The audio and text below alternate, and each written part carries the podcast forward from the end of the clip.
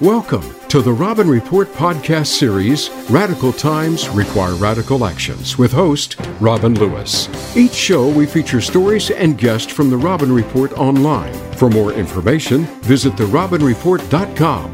Now, here is your host, Robin Lewis. I'm Robin Lewis, and welcome to the Robin Report podcast series and our ongoing theme Radical Times Require Radical Actions where my guests and I provide unfettered insight into the inner working of the business of retail.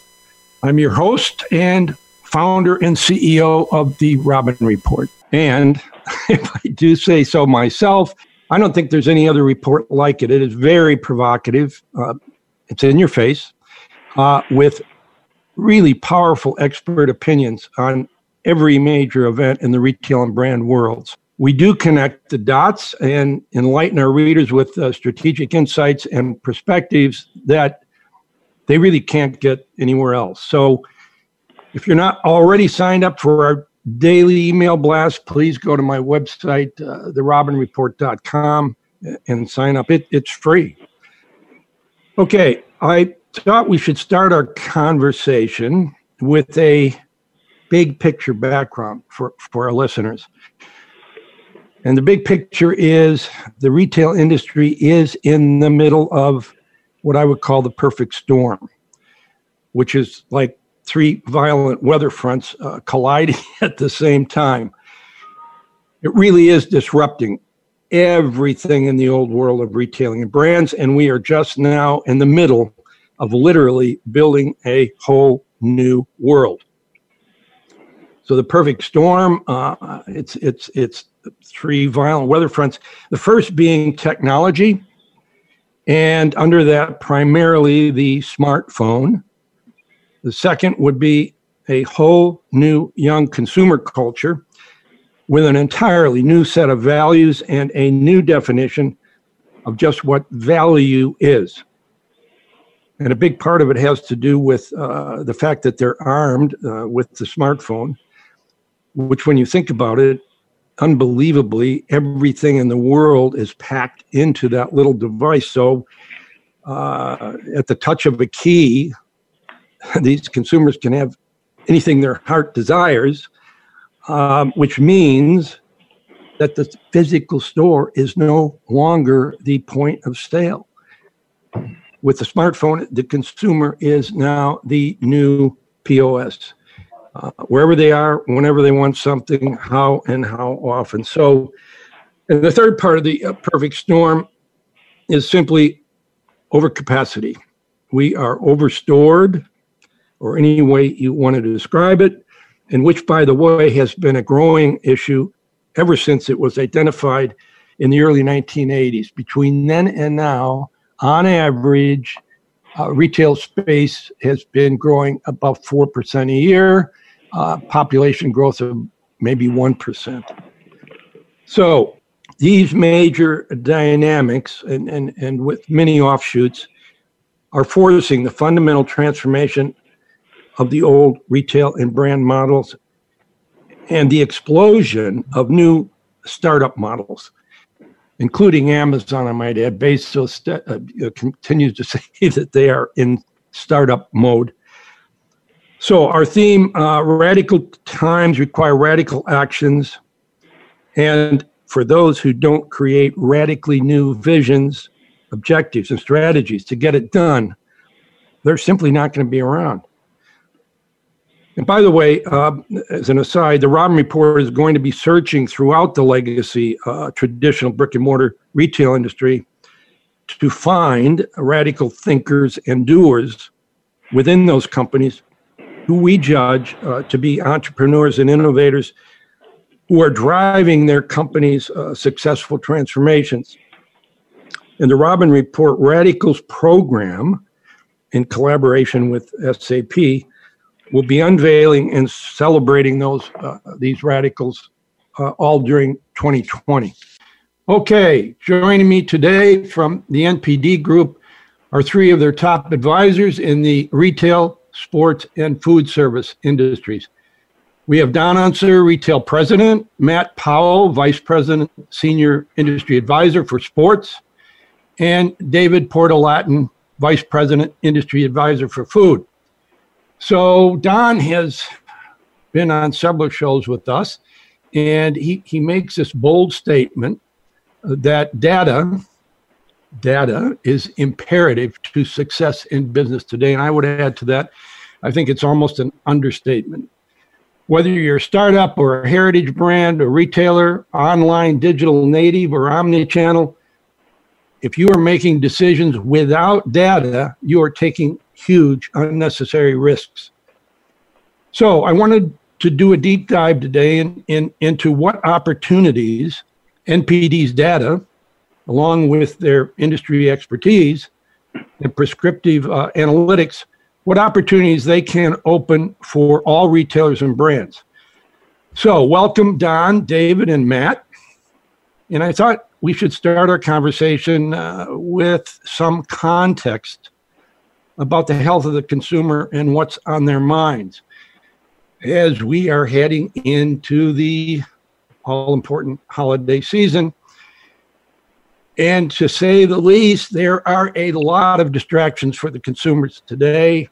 Um, and, and that's an understatement. I mean, the short list uh, of preoccupations and some headaches, I might add, include the 2020 presidential election, the impeachment proceedings, tariffs, immigration, climate change, consumer confidence, the economy in general, all leading into this holiday season. And technology, I don't have to tell anybody, is incredible and it has elevated consumers' expectations beyond belief. I mean, with a cap, tap of a key, they can get anything their heart desires and in a nanosecond. So their demands are ratcheting up more and more in terms of product innovation, experiences, greater accessibility through delivery, personalization, this whole thing about, you know, it's got to be special for me.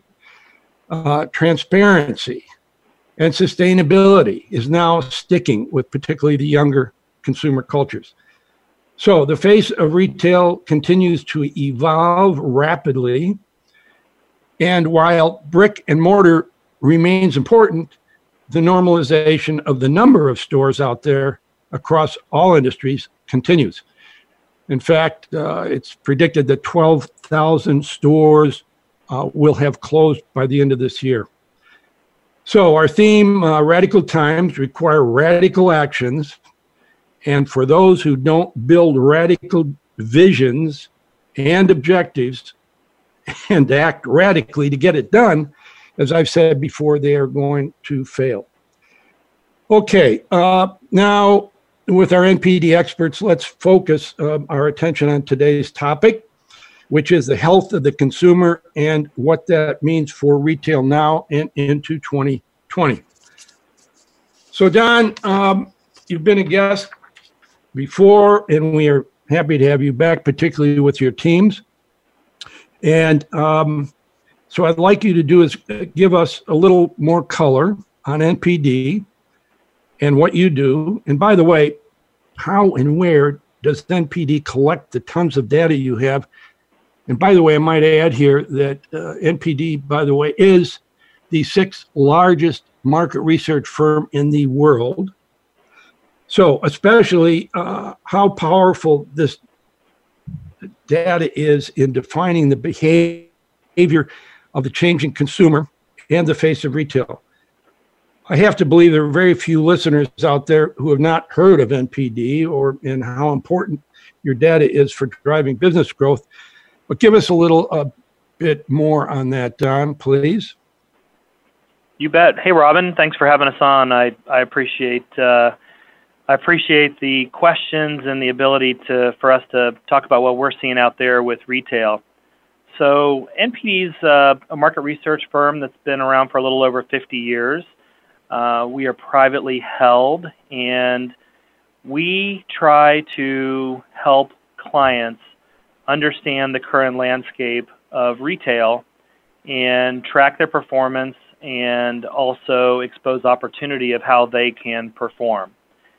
And the best in class retailers are using data and insights and they're using it in a way that is a competitive advantage to them.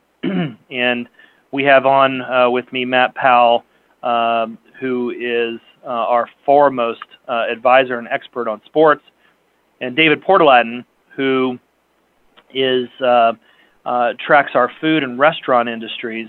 And I think we're going to get a great sense in this conversation, Robin, of of how the consumer is doing going into this holiday season, and and what we're seeing. One thing I did want to comment on, just to kick things off, is the consumer is very distracted, Robin, as you said in in your opening statements. Um, however, we are still seeing the consumer spend, and many of our categories that we track, and we track a breadth of industries. We track 21 industries totaling uh, a trillion dollars worth of U.S. consumer spend. Most of that spend is discretionary spend. Um, now, in, in David's case, there's there's some categories because we have to eat uh, that are not necessarily discretionary, but much of that is discretionary spend, and the consumer is spending at a rate, uh, depending on the the businesses uh, that we name, uh, on average around two percent growth. So there still is growth in retail. Um, and one last piece uh, uh, on your, your opening statement as well. The consumer is buying things differently, and we're going to probably talk about that a little bit here. Uh, most of our industries have moved somewhere between uh, 10 to 40 percent of the sales for those industries are now online wow. Uh, or being bought something digital. And with that happening, Robin, and you said this many, many years ago, there's going to be an adjustment to the infrastructure. Uh, a store that's in an industry can't have 30% of their sales move online and still have a viable model to have as many stores as they have today. Well, thanks for aging me, Don. so, it wasn't that long ago that years and years ago. Anyway, but you're right on that. Um, anyway, uh, well, I'm glad to hear the consumer is still spending. And um, I think a little in a, few minutes, we're probably going to get to some uh, uh, more detail on that as we're heading into the season here. Anyway, thanks for for all of that, Don. And yeah, in my introduction, I did mention uh, some of the consumers' concerns. And uh, so, what is your diagnosis of their health status, so to speak? I mean, you've given us a little bit of that. Um, so, so what does it look like going forward as well? We think there's a healthy consumer out there, uh, Robin.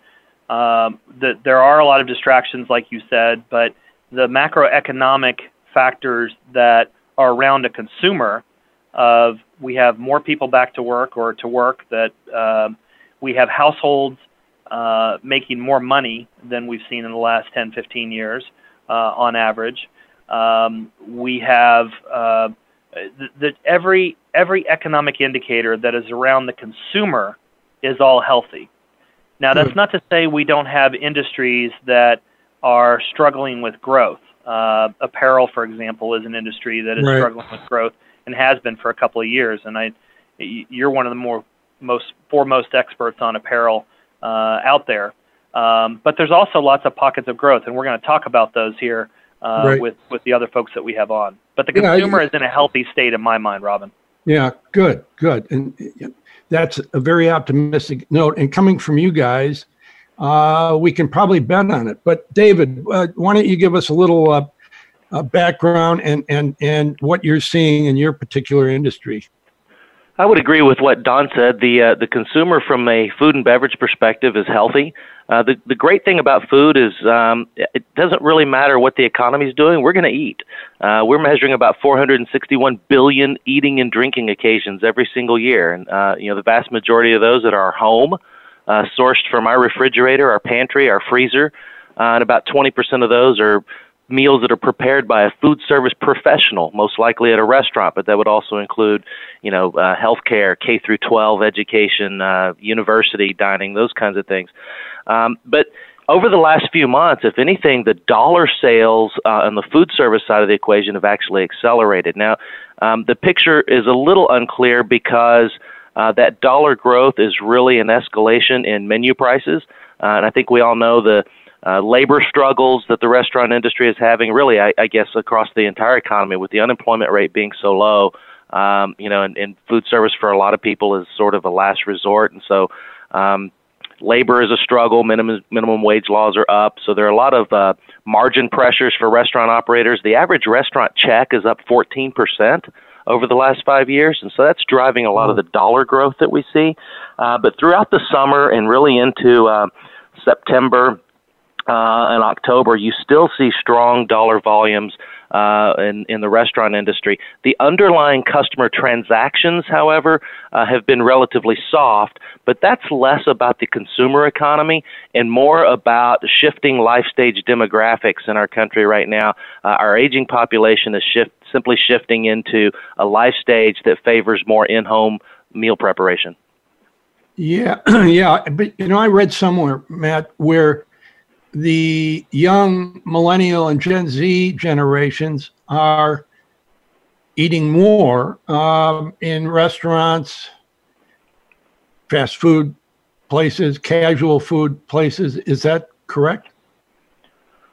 Well, you know, m- millennials right now are, are sort of at the peak of restaurant consumption from a life stage perspective. And if you think about it, it's what I call peak career and family formation life stage. We're, we're busier than we ever have been. We're raising kids. We're trying to get promoted at work. And so we value the convenience of outsourcing food preparation to a professional. The problem is millennials entered into that life stage with two key differences uh, compared to past generations. One is a different economic reality, and we can all you know look at all the data around the average net worth of a 35 year old today versus 20 or 30 years ago, and uh, the the increase of uh, healthcare costs and student debt and things like that that have changed over time that simply restricts the amount of their budget that would go to the higher ticket food service occasion.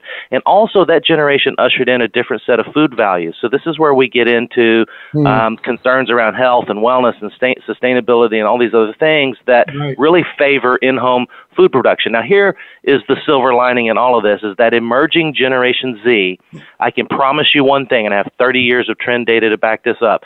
Generation Z will eat more restaurant meals next year than they did this year, and so on and so on and so on for about another decade. So, okay. for restaurant operators who want to win uh, over the coming years, you better understand Generation Z because they are the ones that are coming. Yeah, I guess that's uh, what I read. Uh, it just got a little mixed up there. Uh, David, what about your uh, sector on this topic? Yeah, again, uh, thanks for having us on, Robin. And I, I echo a lot of what uh, what Don opened up with. Uh, probably the most important thing to think about in the sports world is that the consumer today is very focused on health and wellness. And David, I think, sees the same thing in his world. Uh, people trying to live healthier lifestyles. Um, but one of the interesting things that's happened over the last decade or so is that the consumer has become less committed to one fitness activity um, and less committed to uh, the the kind of level of uh, fitness that maybe prior generations had. It's a, it's a much more lighthearted approach to fitness today, and it's very social. Um, we have moved away from going to the gym uh, and working out on a machine and uh, and going home and not talking to anybody. Most people who are going out to to do fitness today are taking a class.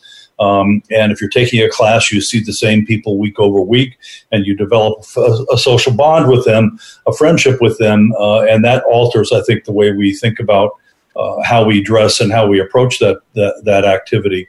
And I think this is really what's given rise to athleisure is the, is this idea of, uh, of, of being in a social environment and wanting to uh, to look nice for your friends. Um, and athleisure is very much uh, it has a firm grip on what's happening today in in fashion. As Don mentioned, the apparel business is not very good. The footwear business is not very good. Correct. But athletic apparel and athletic footwear continue to uh, perform better than fashion footwear and fashion uh, apparel. Uh, and so uh, I think that's an, that's an interesting dynamic. And in many cases, you know, we've really gone from having three wardrobes a wardrobe for work and a wardrobe for workout and a wardrobe for the weekend to having one wardrobe. And we can wear uh, athletic athleisure, athleisure apparel i guess the best way to say it uh, to, to many social occasions today that we could not have uh, 10 years ago. And i think part of why we're seeing this malaise in apparel is this sort of one wardrobe idea. I don't need to have yep. three different sets of outfits. I can only i can get away with just doing one Yeah, I I uh, see that all the time, and even not just among the young people. I mean, I can't remember the last time I wore a suit and a tie. Yep. I mean, I asked Brooks, the CEO of Brooks Brothers, you know, how is his suit and tie business? He said, Robin, he said, it's it's it's not great. No. So you know, um, and you're right. I think this, and I've said this before too. I think the younger generations are more into the style of life than the stuff of life, so to speak. Exactly. Yeah. So, so it's a mixed picture out there. Um, I don't know if there are any clear winners or not. Uh, and you know, Don, you mentioned this earlier that you guys, um, another unique perspective that retailers and brands can get from you guys is that you have a unique pers- uh, perspective because uh, across all consumer-facing industries because you track, as you said, 21 different general merchandise uh, industries. So, which allows you to have insight across all industries, and therefore trends, including the categories performing well and those laggards um, who need who need to step up their game.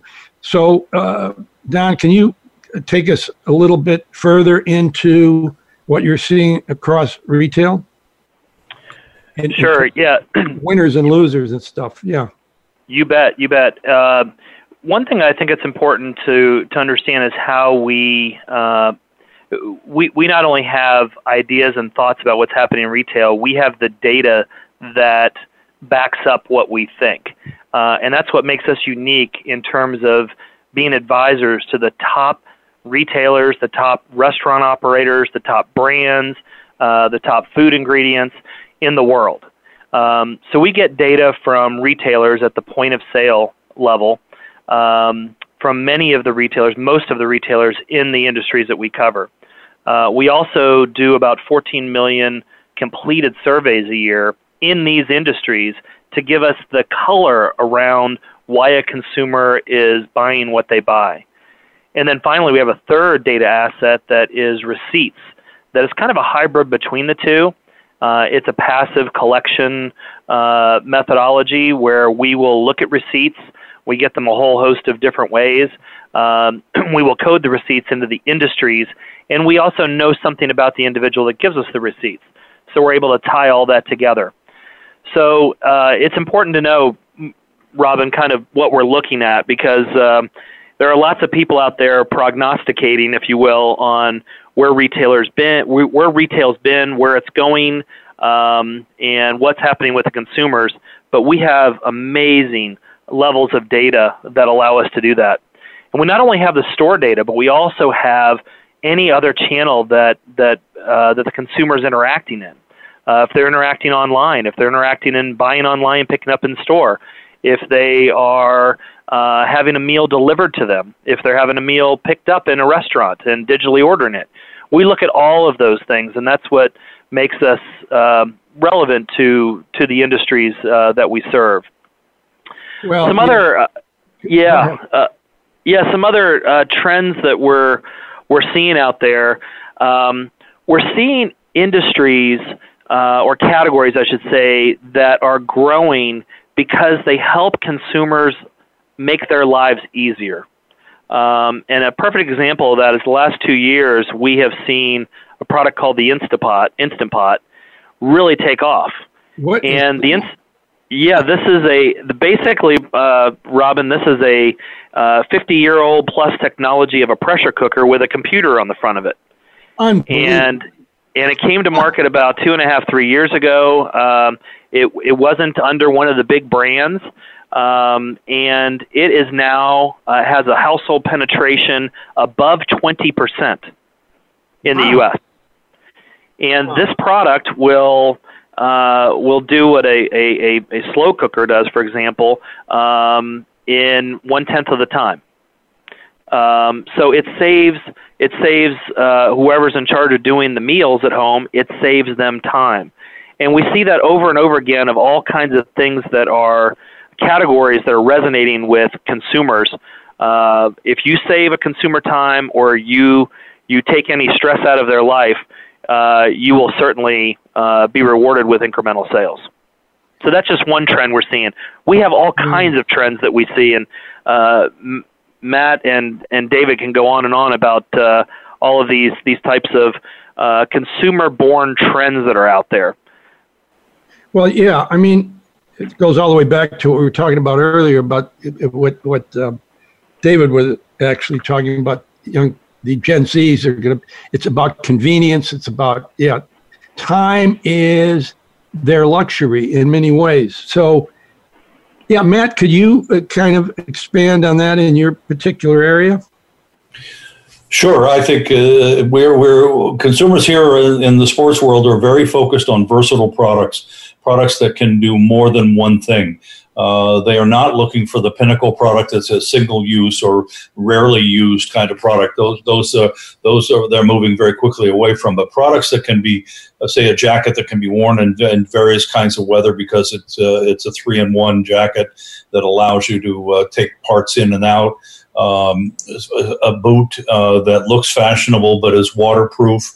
Um, and can be worn to work in a casual environment um, or can be worn on a, on a light hike. Uh, this idea of versatility is really, really important right now. Yeah, I, you know, so, you know, David, you talked about health and wellness and sustainability, home, in home food prep, and so forth. Um, what are some of the other trends in? Well, I I was glad to hear Don mention the Instapot. I mean, it, it was the perfect yeah, product at the perfect time, and it's really a nexus of things that are happening all at the same time that enable something like that to take off the way that it did. Uh, I mentioned millennials in career and family formation life stage. Yeah. Um, you know, and, and they had a different set of food values. So the food values are you know, I want to eat real food, authentic food, minimally processed food. I want to shop the perimeter of the grocery store. I want to actually cut back a little bit on what I'm uh, spending at restaurants. But add on to that, none of them are prepared to be Michelin star level chefs in the home. Uh, a lot of them do not know how to cook. They weren't raised to cook uh, enter in something like the Instapot that enables me to put a center of the plate protein, some vegetables. I can go to the center of the store and I can uh, spice that up with some, you know, bold ethnic inspired flavorings, uh, sauces and seasonings and so forth. And then uh, I can leave the house and control that from my smartphone while I'm at work during the day and have this authentically prepared meal that I feel good about that meets all my goals for health and wellness and all these other things. But I didn't personally have to get involved and dirty up a lot of pots and pans in the kitchen to cook. So it's it's absolutely the convenience thing that Don mentioned. It fits a long-term trend that we've seen in the home of meal simplification, where you know 30 years ago dinner was a center of the plate protein, a couple of sides, an appetizer, maybe a roll. Uh, and a dessert, and now it's whatever dish comes out of that wow. Instapot, uh, and um, maybe a bottle of water. Uh, so things have become simpler. Uh, it's all about speed. It's all about convenience, and it enables yeah. that convenience in a way that also uh, supports people's ability to make choices that they feel good about. Where where do you buy one of these? Oh, just about everywhere. Uh, Don, uh, you know, you feel free to chime in there, but uh, you know, pretty much uh, all of mass retail. Uh, they're even on the grocery store aisle. Uh, you know, anywhere that sells kitchen electrics, uh, you can you can find these uh, multi cookers. Uh, to use the generic term, uh, Instapot is a brand. Um, but the, and there are other things. You know, we're seeing the air fryer uh, start to emerge. We're even seeing sous vide machines, which you think of sous vide as this really high art culinary form of uh, French cooking, but what it's really doing is, is enabling the same thing. They can be Wi-Fi controlled by your uh, uh, smartphone, and what it does is it enables you to cook a piece of uh, you know typically an animal protein, a steak, a piece of fish, or something, and cook it to perfection without having great culinary skill and all controlled uh, remotely uh, if necessary. So, you know, all kinds of those uh, devices are enabling uh, convenience in the home. That's why, you know, we forecast over the next five years. Uh, in-home prepared meals actually will outpace uh, restaurant prepared meals. Um, so what about the Gen Zs, though? You said a little earlier that. the Gen Zs are going to be the ones that, that are going out to restaurants more, and that's purely a function of life stage. Okay. Um, this has always been true of people at that age of life. Uh, it always will be true. Uh, and we can expect Gen Zs to commit more and more of their spending, uh, more and more of their share of stomach, which is an industry term that we use in food, uh, to the food service side of the business. And but it's all about convenience for them too, and that's where we get into the frictionless food experience. They're going to access uh, that food on their smartphone. Uh, whether they're picking it up or whether they're having it delivered by a, a DoorDash, Uber Eats, or Grubhub, um, it's still going to be convenience you know, faster, easier uh, at the center of the equation there. Yeah, well, you know, the more you guys talk, the more it is very clear that uh, data is imperative to break down uh, the complexity of all these emerging trends. Trends, I mean, you simply have to have it. So, um, you know, we, are talking here about some of the emerging trends. One of one of the things that um, uh, you mentioned on Grubhub. You mentioned Grubhub, uh, David, and um, I also read where these uh, food delivery, restaurant delivery uh, businesses are not making any money. Right. Well, this is where you know this this presents the possibility of a real transformation of the brick and mortar restaurant landscape. Now, you guys in retail uh, have are way down the road on this with reduced uh, store counts and you know, network optimization, and, and the restaurant industry is late to the party on that. Um, but here's what's going to happen because, Robin, as you said, delivery is being subsidized right now in part by gross margin from the restaurant operator, in part by investment uh, investors in these companies that are, you know, uh, supporting these third-party delivery models, and then and then in part by the consumer who's paying a premium for the deliver for delivery. And in my mind, um, that's not really sustainable. Now it's growing. Growing by double-digit rates when nothing else in the restaurant space is, and so that's why there's a lot of uh, attention for it. But yeah. it's also why you're seeing a lot of investment into redesigning the brick and mortar model. And so you see companies like Kitchen United, which is a shared kitchen space that even big established brands can come into and co locate with other brands. So you have a, a sort of a common back of the house, a sort of a common front of the house that is really not for consumers, it's for expediting orders to delivery drivers. And then everybody sort of carves out their own proprietary space in the middle. And if something like that can really lower the cost basis and present a new economic model uh, that unlocks delivery uh, as a profitable uh, venture, then that's where I think you'll really see uh, delivery take off. Do you think a part of that might be driverless uh, robots? Yeah, they're talking about that now. Uh, I even see where. Um, you know, people have talked about drone delivery. You know, d- drone yeah. delivery doesn't work in your, you know, fifth floor uh, apartment window but um, they're even experimenting with concepts where the drone can drop something onto the roof of a nearby, uh, say, Uber driver uh, to finish the last leg of the delivery. Um, you're seeing autonomous vehicles being tested uh, in, um, uh, I believe it's in Scottsdale right now. Uh, for food delivery, you know, all these things are pretty futuristic. It, it, it remains to be seen whether any of them actually uh, becomes mainstream viable. But what's clear in all of this is that the American consumer places a tremendous value on that last mile delivery. And I, I think my colleagues on the phone would, would echo that because I think we see that in all of the industries that we track, whether it's yeah. food or whether it's sneakers. People are saying, bring it right to my front door. I know it's crazy. It is crazy. You know, now now in the in, well in the grocery area, uh, they're talking about is it Walmart that that that will take it and put it right into your refrigerator? Um, yeah, the uh, yeah the yeah the the, the smart key uh, approach where you authorize on a limited basis uh, security credentials to allow people to actually come in and unpack the groceries. That's incredible. well, let's move from food to uh, Matt. Uh, what's going on in all of these areas? Uh, you know, the the as as David said, the the the food business, restaurant business, behind the apparel business.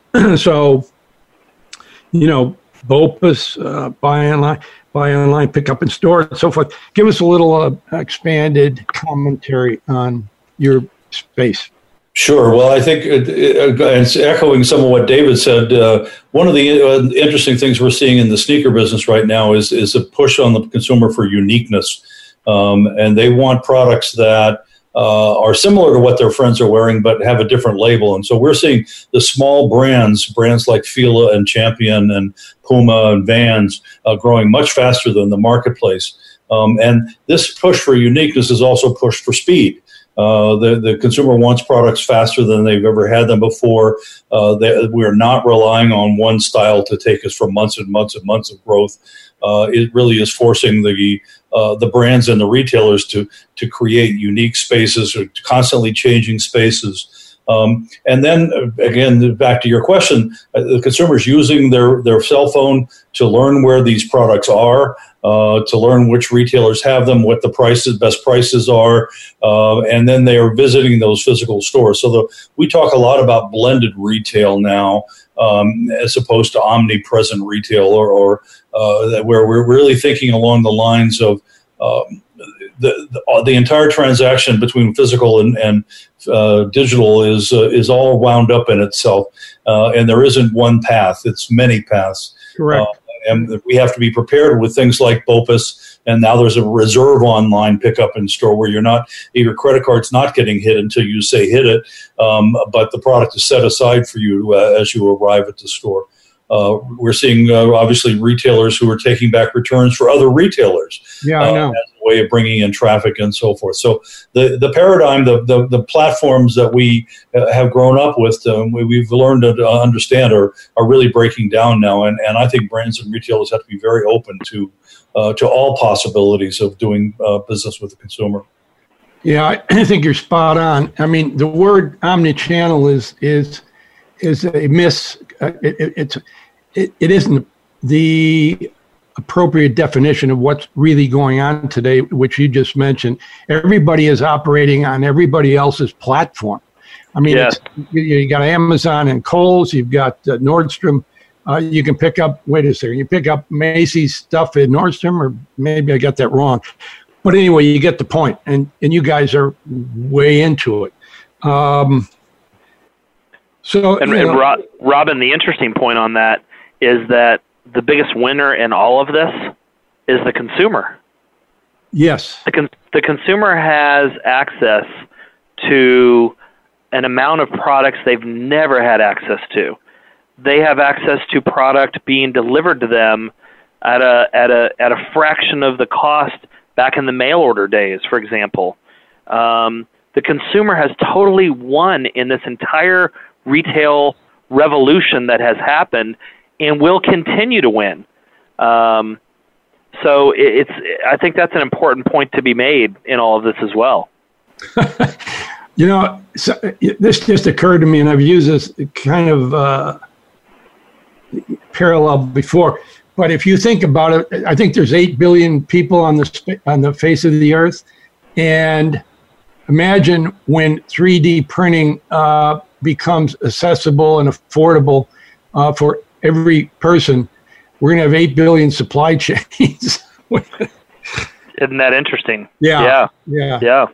Anyway. And, and, yeah, so that, there, there's also there's also another thing that's happening that's kind of interesting, um, Robin, and that's uh, we, we call it the retail sub economy, and it's all these these different ways that consumers want to shop. For example, um, you know, and these models were ten you know, hundred million dollar models. They're now multi billion dollar models. So this is like the consignment models that are out there. Yep. The the thrift models that are out there. Uh, two of my my uh, uh, uh, my adult teenagers are uh, bought all of their back to school through thrift this year. Wow. Um, Etsy, which is which is uh, craft. Um, and now you see retailers trying to partner with some of these models, uh, which is just absolutely fascinating. Um, so the consumer is in full control, which is which is really fun uh, to watch. As a retail operator, whether on the re- restaurant side or the retail side, it's it's a challenge because uh, places where you have made profit are all under challenge right now. Correct and uh, the variable costs of doing business have are expanded dramatically. So yeah, so that the, the financial models are also changing. Yes. Um, okay, on to another subject here. So, yeah, many uh, of the innovations of the retail radicals that we, you know, we launched that program last year, and um, many of their innovations really originated uh, in or were facilitated by e-commerce and online capabilities. So, uh, anywhere you know from AI to personalization to direct to consumer, digital natives. Um, so, as hard as it is to imagine, we are seeing the maturation of e commerce. So, what does the retail landscape look like after the disruption as we head towards, uh, I think, Don, you coined this to quote unquote normalization?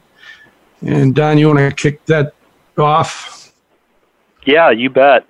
So we've been talking about maturation of e-commerce for some time, and I will tell you the most forward-thinking clients of ours, either on the retail side or on the brand side, all have a point of view at what point does the growth being driven by e-commerce start slowing down and maturing and we're already seeing it in some subcategories in some industries.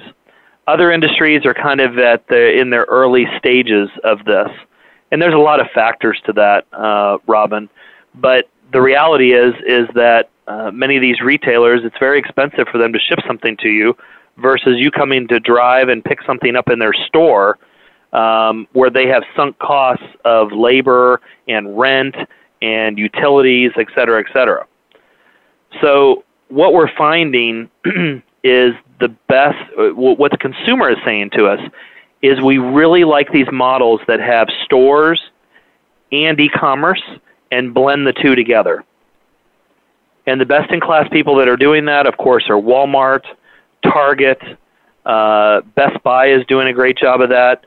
On the apparel side, uh, Nordstrom and Macy's do a great job of that.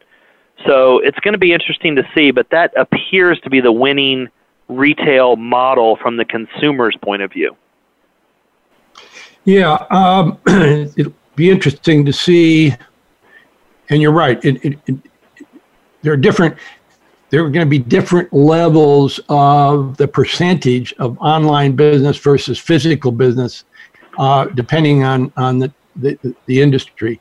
Uh, so it's, it will be very interesting to see where that where that ends up. But uh, even though e-commerce may be, be maturing a bit, um, the C-level guys I talk to still really don't have a handle on where that percentage is going to end up. And uh, you know, if they did have, if they did know that, uh, they could build strategy around it. But so it's, you know, everybody, we're in the middle of it and nobody really has an idea of where it's going to end up. But David, you want to talk about uh, the food industry in this?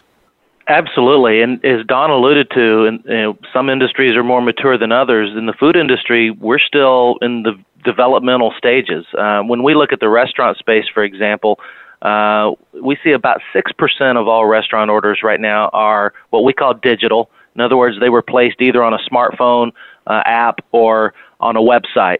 Um, but over the last five years, total customer visits to restaurants have averaged about a negative two tenths of a percent uh, rate uh, per year. Uh, over that same time period, those digital orders have increased by 23 percent uh, per year on average. So this is clearly the one area of acceleration. And when you look at restaurant chains that are winning today, they're the ones that are driving traffic through that uh, mobile app. And a lot of it, as Don described in the rest of retail, it's about pickup. Uh, we talked about earlier the problems with delivery from an economic standpoint, uh, but the digitally ordered carry-out or takeout business um, is, is booming. Uh, it's the fastest growing part of the restaurant space by far. And I think what you're going to see is this too is going to cause a, a reinvention of the brick and mortar restaurant landscape because you cannot just take uh, all this influx of digital orders and pour them into an existing box uh, without creating some disruption. Now, th- this famously happened to Starbucks a couple of years ago that they talked about on their earnings report. Their digital app was so successful that it disrupted uh, the normal flow of operations in store, and they blamed that on missing earnings uh, on a, on this one particular call.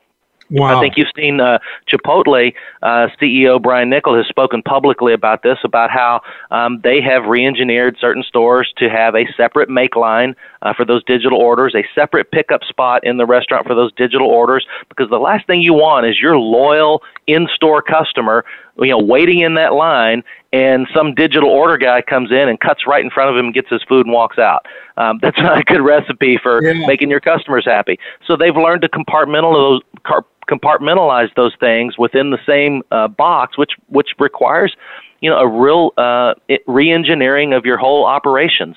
Uh, has implications for the back of the restaurant, the front of the house. Uh, so you know there's going to be a lot of rethinking of restaurant operations and how that goes forward. And I think we're seeing the same thing on the grocery store aisle. Look, the brick and mortar grocery store is never going to go away. Uh, some people like to go to the grocery store. It's an enjoyable experience for them. Uh, but what happens within the four walls of those grocery stores is going to change dramatically. Why should I ever go shopping for toilet paper again? There should be a an algorithm driven auto replenishment model where my toilet paper shows up, hopefully just in time, or maybe a little better than just in time. and if that's true, then how are we going to repurpose that space inside the grocery store? And so we're encouraging, uh, you know, food and beverage manufacturers uh, to rethink what is the purpose of that store? How can we engage consumers experientially? How can we teach them to solve for these problems that they're facing in home that demand the convenience? Um, you know, how do we how do we show them how to get the best possible thing they can get out of their Instapot? You know, I think these are the kind of things that you're going to see happening uh, in store more and more often on the retail side. Listen, Amazon is already, uh, you know, delivering uh, staples like a light bulb. I had a friend who went home one night. There was a package on his front porch from Amazon with a light bulb in it, which he had not ordered. So he was he's sitting in the living room, and uh, an hour later, and a, a light goes out in the kitchen. So you know they they are able over time. You're right to track the cycle of you know, toilet paper, paper towels. So you don't have to go to a store for that. So, Matt, uh, expand a little bit on this uh, maturation topic in your. Yeah, it's really interesting, uh, Robin, that it, when, 20 years ago, when the e-commerce was still uh, in its infancy, uh, people thought nobody would buy shoes online uh, because of the fit issues and, and so forth. And it turns out that our data shows that about 30% of all shoes last year in the US were sold online. It's one of the most uh, penetrated businesses. And, and I think there's a couple of real interesting reasons why. First of all, the physical store today, uh, and always has been a problem, are always out of sizes and colors. Uh, they never have a, a complete stock on everything. Uh, and if so, if you want a size and the store's out of it, the internet has that. If you see a shoe in green and you want it in blue, the store doesn't have it, the internet has that. Um, and I think that has driven a tremendous amount of business to uh, to, to e-commerce. Uh, and then uh, the other uh, really, really important story here is the direct to consumer side of the business. Um, the athletic shoe brands, in particular, have really pushed very, very hard to grow their direct to consumer businesses, and it's a significant part of their overall results every quarter. Um, and this, this, of course, has driven more and more business to the internet as well. So we think that the, we will continue to see growth here, uh, but the growth rate is definitely going to slow. Uh, where the, the kind of meteoric growth that we saw uh, is uh, is a thing of the past. But we we still expect to see uh, further penetration in in footwear. Uh, so I think it's it's a different kind of environment. And you know, I, someone asked a question earlier. It's like I, I think every industry is going to have its its um, a mature number. It's not going to be one number for all industries. I think it's it's going to be a number that uh, is unique to every industry. And then uh, one other sort of forward-looking thing is maybe in ten years we're not even talking about this topic anymore because it, as as Don said, we're everything is blended. Yeah. For, for instance, let's talk about BOPUS, uh, buy online, pick up in store. Is that an online purchase or a physical store purchase? Well, it's really both. Uh, and this is how the two things start to get wound up together. If I'm in a in a store and I order a product uh, on their uh, kiosk and have it sent to my house, is that an online purchase or an in-store purchase? So I, I think the, the, the the lines are going to blur between the two, and and maybe in ten years we're not even talking about them as if they're two distinct things. Well, you know, and the other phenomenon is that uh, it, it, the space necessary in the physical world is shrinking and, you know, you got Nordstrom out there testing this Nordstrom local where they don't have a stitch of merchandise. And you got the other traditional stores who are thinking about and understanding that, you know, it, they're, they're going to have showroom kind of t- type uh, physical stores where you might not have the full, full inventory there. So I don't know, it's kind of like the service merchandise model uh, which was before its time. Don, yep. yeah, it really, it really was, uh, and I think what we're going to see, Robin, and one of the things that we try to help clients think about is it's really breaking down into three pillars. Uh, there's going to be companies that do the customer acquisition or demand generation. There's going to be companies that do the actual transaction um, the the retail transaction, and then there's going to be companies that do the fulfillment. And the companies that were in all three of those pillars 10 years ago, and the companies that are going to be doing that going forward might be very different companies. And it's going to be really fascinating to watch. Um, w- one thing that we're looking at pretty closely this holiday is every retailer in the world that has stores would love to be able to press the reset button and kind of start over and say, if I were to come to market today between my online assets and my store assets, and I were to start from scratch, what would I do? Yep. And we're actually going to see that this holiday with, with a brand that's been around for many years that dominates a category, and that's Toys R Us. Toys R Us, unfortunately, um, went out of business. Uh, uh, went uh, filed bankruptcy, etc. And they are coming back this holiday with multiple models of consumer interaction, including experience, including uh, another retailer hosting their website uh, and fulfillment for them, uh, including a demonstration model with b8ta, who you've talked about before. Um, so this is going to be really interesting to see a retailer come back that uh, can press the reset button and engage with the consumer in today's world. And will the consumer engage with it? It's going to be fascinating to watch. Yep. It's a whole new world emerging. So, you know, we got time for one more question. And this, of course, is a very timely one um, as we're about to head into the holiday season, uh, which actually some say it's already started which starts earlier every year. Anyway, can you guys comment on how retail you how you think retail's position for this year? And if you can, who do you see will be the winners uh, and losers, if you care to mention that? And if there's any major difference from prior years? And finally, what advice do you have for brands, retailers, and food service operators to optimize their business this year? Matt, you want to open up with that?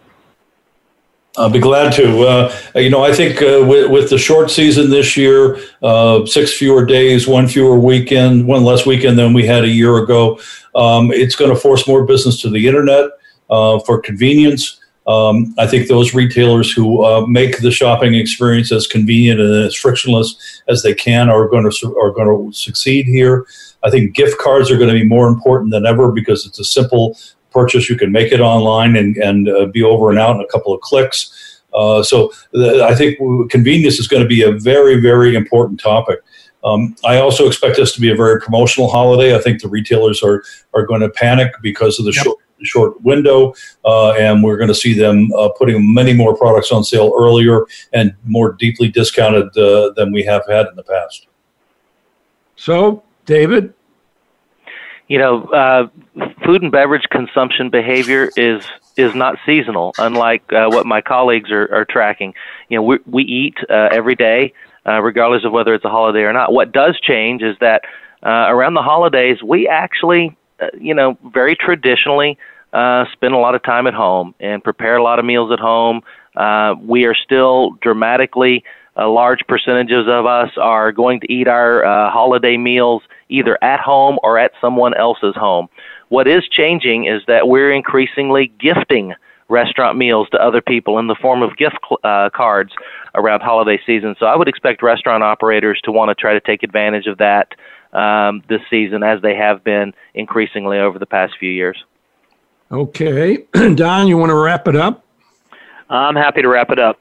so, uh, Marshall Cohen, who's our, our chief retail uh, advisor, uh, he has uh, publicly come out and said we're looking across all the businesses uh, for retail to be uh, somewhere between 2.7 and 3.2 percent, so about a half a point swing in between that prediction.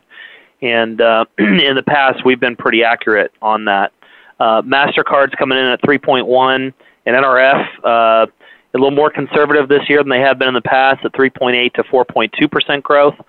So it's going to be a solid holiday. I think there are going to be winners and losers. Um, I think that uh, we're going to continue to see e-commerce growth. It's just so much convenience, um, and uh, certain categories are going to pop. Uh, certain other ones uh, are going to continue to be challenged. It's going to be interesting to see if apparel comes back this year and right. gets back on the gifting list. Robin, uh, that'll be interesting to see. Uh, with video games moving more and more online uh, and being being um, uh, distributed electronically or digitally, that's going to be interesting to see what the impact of that is. Electronics will still be hot. Uh, it was an Apple holiday last year um, uh, between the uh, the wireless headphones that they have, uh, the iPad, and the Mac. So um, we'll see. It's I think it's going to be a solid uh, holiday for the consumer uh, this year, but the timing and the cadence is going to be very different. Yeah, I would agree with Marshall's uh, projection. Um, you know, which isn't the four, five, six percent that we're hearing from some other people. Anyway, right. That is a wrap, and this was very fascinating for me. And I, you know, I really do wish we could go on for at least another hour. I was honored to have all you guys. You're brilliant, and you are truly informed experts. And I must say, I learned a lot, and I'm sure our listeners did too. So, thank, thank you, you so much, Don. Thank you, Donna and Matt and David. And thank by you. the way, by the way, for our audience to to learn more about Holiday 2019, visit uh, npd.com, and they're going to have frequent updates on the season as we go forward. Uh, and you can also sign up for their blog on the site. So uh, you will be able to stay in touch with Don, Matt, and David that way. So thanks again, guys.